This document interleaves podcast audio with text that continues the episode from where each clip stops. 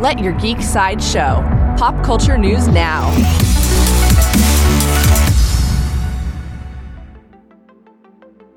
Hi, this is Andrew, and here are your pop culture headlines. New from Marvel Marvel's Loki premieres today. The series will follow the variant Loki helping to preserve the sacred timeline.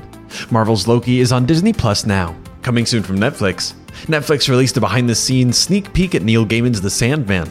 It reveals how they brought the comic book story to the screen, showing some of the sets and props from the series.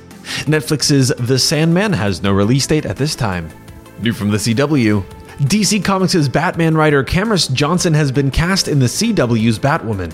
The CW announced that Johnson will play the role of Luke Fox, aka Batwing, on the same day that his Batwing comic hits the shelves. Batwoman is premiering on the CW now.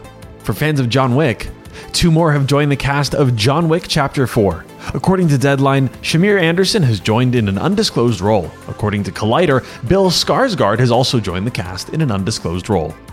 This has been your Pop Culture Headlines presented by Sideshow, where pop culture is our culture. If you'd like a closer look at the Sandman behind the scenes clip or the Batwing design for Batwoman, go to geek.sideshow.com.